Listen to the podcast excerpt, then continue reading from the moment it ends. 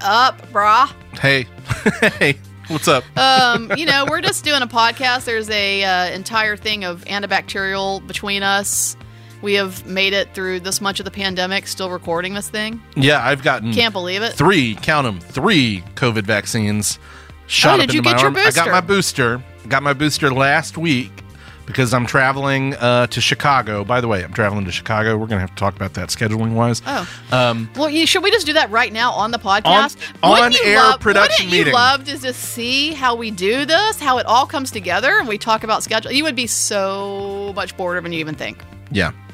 Uh, anyway, you are listening to a podcast, believe it or not. Yep. This is this is This is us now. And this, is, us. this, is, the not real us. this is not take one. this is the only take. Just as Uh. every other intro has gone so gloriously off the rails. I'm Corey Kraft, I'm Rachel Morgan. and we're going to talk about movies. Let's do it.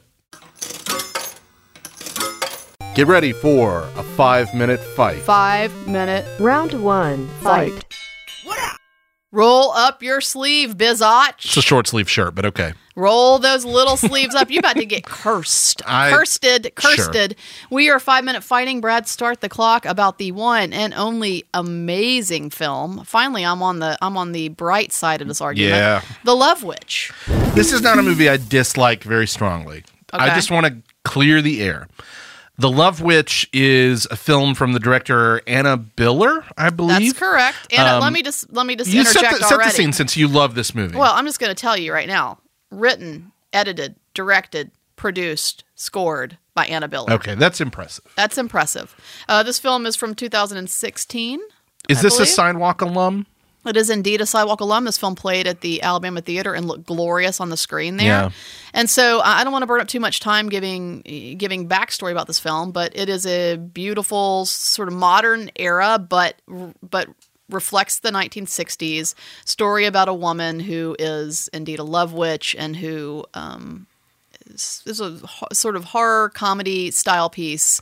Um, and yeah, things don't go so well for the men that fall in love with her. Sure, it's in the style of of a '60s sort of psychedelic freak out, low budget sort of horror thing, um, almost like a Russ Meyer thing. It has it has very clearly some some thumbprints of Russ Meyer uh, influence on it, and uh, along with many other things too. I would even say you know maybe even some '60s TV influences Yeah. there as well.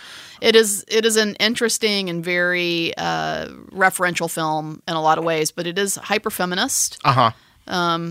Yeah, what, what don't you like about? I'm actually shocked when I Yeah. said what should we fight about. I'm shocked that this even came up. So I checked. I checked my letterbox rating of this, and I I, I gave it the little heart when I saw this back in 2016.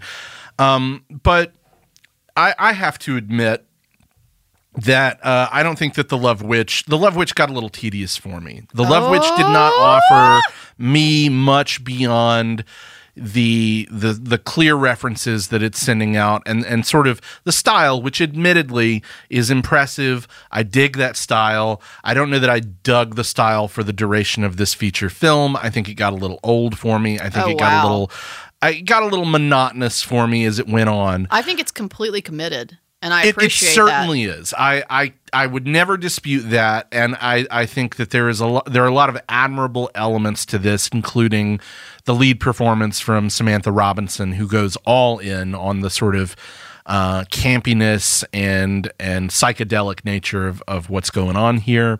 But for me, it just didn't sustain itself for the duration of the runtime. I think this Wow. could have been a killer short, Oh no. um, but but at a feature length, it just doesn't do it for me. And I mean, Anna Biller here spends a decade or so collecting props and dealing and, and Uh, well, when working you on put it wardrobe. like and that, I feel like it's a just- it- shithead for it's a- saying it's a- that, Well, like, meh, you know, if the shoe fits, the shoe right? fits. Also, I what I where I am so blown away sometimes by where you're coming from is like it's okay for a Bond film just to be pure action and not a whole lot to it. Yeah. So why can't this just be a stylish piece? And I mean, in addition to that, it isn't just that. It it is it it you know, a lot of what she, her, she was inspired by was she was sort of picked up and was reading some self help books, and Right. from specifically help books, self help books. I don't know why that's har- hard for me. Maybe I need to read one um, from the 1960s, and they were all about how you need to love you need you need to love a man less than he loves you. Right is the advice in these self help books. And Sure. the- she started finding a connection between that and and and romance films just as, as a genre uh, and she really wanted to sort of plug into that and so it is a play on that kind of narrative that is woven throughout history Yeah. cinematically and in, in the world of, of of the sort of self the, the self-help genre but in addition to that it sort of you know puts a little edge on it and it feels extreme i mean it is an extremely feminist film she's Yeah, she's yeah. acknowledged that No and- question. it, it reads as such. So you know, it's there is more to it than just a style piece. Even though I think it could just be a style piece, and I would still be hypnotized. I was hypnotized up to a point. That's Okay. all I can say. And, I, and this is not a movie that I've revisited. I saw it Right. once five years ago. I don't think I saw it at Sidewalk even. I might have seen it before the festival. I don't remember when I saw it actually. Um, and I was impressed by a lot of it, and it just has not lingered or lasted beyond its influences. And I, you know, I don't know why that is. Um, because as you will no doubt point out, there are plenty of films that can skate by with me Oh yeah, just based I mean, on their pretty influences. sure ones that we've thought about on this podcast. Yeah. Um, you know, this this has and I, I think you're probably gonna hate this. Um, but this has more in common with like a, a Quentin Tarantino thing as far as sustaining you know, or or mixing up a, a lot of disparate influences into something relatively new and postmodern to the degree that you know Tarantino is a big fan of this film and cast Samantha Robinson in Once Upon a Time in Hollywood in a Yeah. small role. I would say this is less of a blender than Tarantino. This is less of a blender. Um, yeah, I just I don't know. This movie just doesn't do it for me. Um, but we're out of time on this fight. Mm-hmm. Sam. Sam is like, "What's the love witch?" Well, then he'll have to base it on the fight itself. I love the Love Witch. Okay. Yeah, There's a magnifying glass in the booth, and it's very fitting for the time period of the Love Witch. It's extremely 1960s. Use it to uh, search for clues. Um, I'm There, gonna speak Sam. into it and doesn't affect anything. Um, okay, so uh, it's okay. The Love Witch is very highly stylized and absolutely committed to that style, um, but that's not all that there is. Um, it's not just a throwback or homage to that era of film.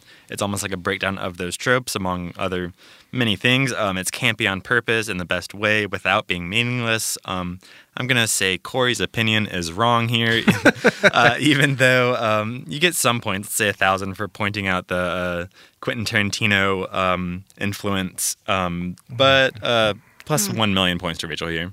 Yeah, I, I'm going to argue about his points at all on this. Yeah, I really am. we Also, love there's the no- Love Witch. I and also th- there's n- what else out there is like this. I, There's that was, nothing up- See, look. that was part of my love of this. Is like I'm so Oh, happy Points this for is originality. Points for vision. You know, points for the first forty-five minutes of it. made. Oh boy, Uh, that, uh, that's that's all I can say. Like I, I don't know why it grew tedious and slow for me, but it did, and I just I I couldn't really hang with it past a certain point. But I, it, right. I have it has been officially decreed That that, you I'm lost. wrong. You lost the I fight. lost. You lost the so fight. everybody everybody listening to this podcast is now fight. required to go watch The Love Witch and see it for yourself. agreed. And now fast film terms.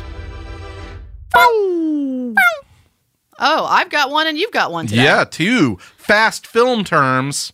Yeah, Well, I'll start with mine. Okay. Hey, do you know what a four banger is? well, A four banger. Um, no, I don't. you would think it's a porn term, and it probably is. It probably is. But we're not here to teach you about pornography. That No, wh- would not fit with our mission. We No. are here to teach you about film terms, or you know, maybe remind you of some. Um, a four banger is a large four door trailer with dressing rooms. You've probably seen these. If you've ever been, if you've Uh-huh. Yeah. ever been on set or Yeah, walked yeah, past yeah. the set, it's got this sort of dressing rooms, and there's usually a production office or production room there, and a crew bathroom or two.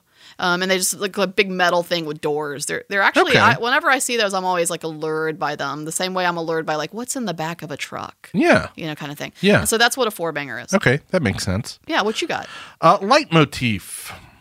Yeah. Yeah. Tell us- tell us all about it. A leitmotif is a recurring theme within a film. And and the term leitmotif originally comes from music, right? Right. Specifically recurring little uh, segments of themes that that reoccur throughout a piece.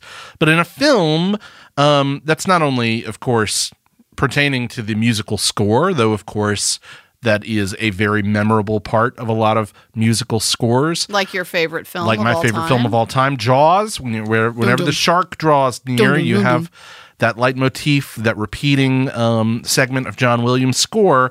But also, leitmotifs uh, can be repeated images Yeah. or uh, sounds or words or or you know anything else that pops up in a film.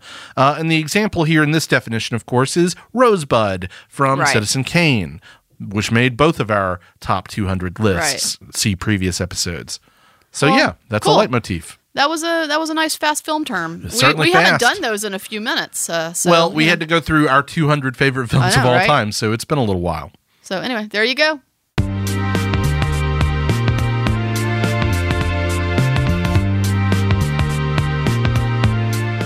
Thank you for listening to Side Talks Podcast. We're your own personal cinematic Skeet Ulrich and Johnny Depp.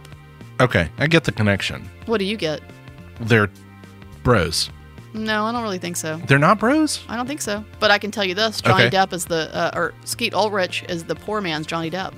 Yeah. So you're Skeet Ulrich, I'm Johnny Depp. But who Anyway- has the better career now? Oof, that's a good question. Skeet Ulrich is doing those cameo things, so I'm Uh-huh. not really sure. Yeah, but Johnny Depp is like on his wine island drinking his domestic abuser, you know, That's self true, away. but whose bank account is bigger?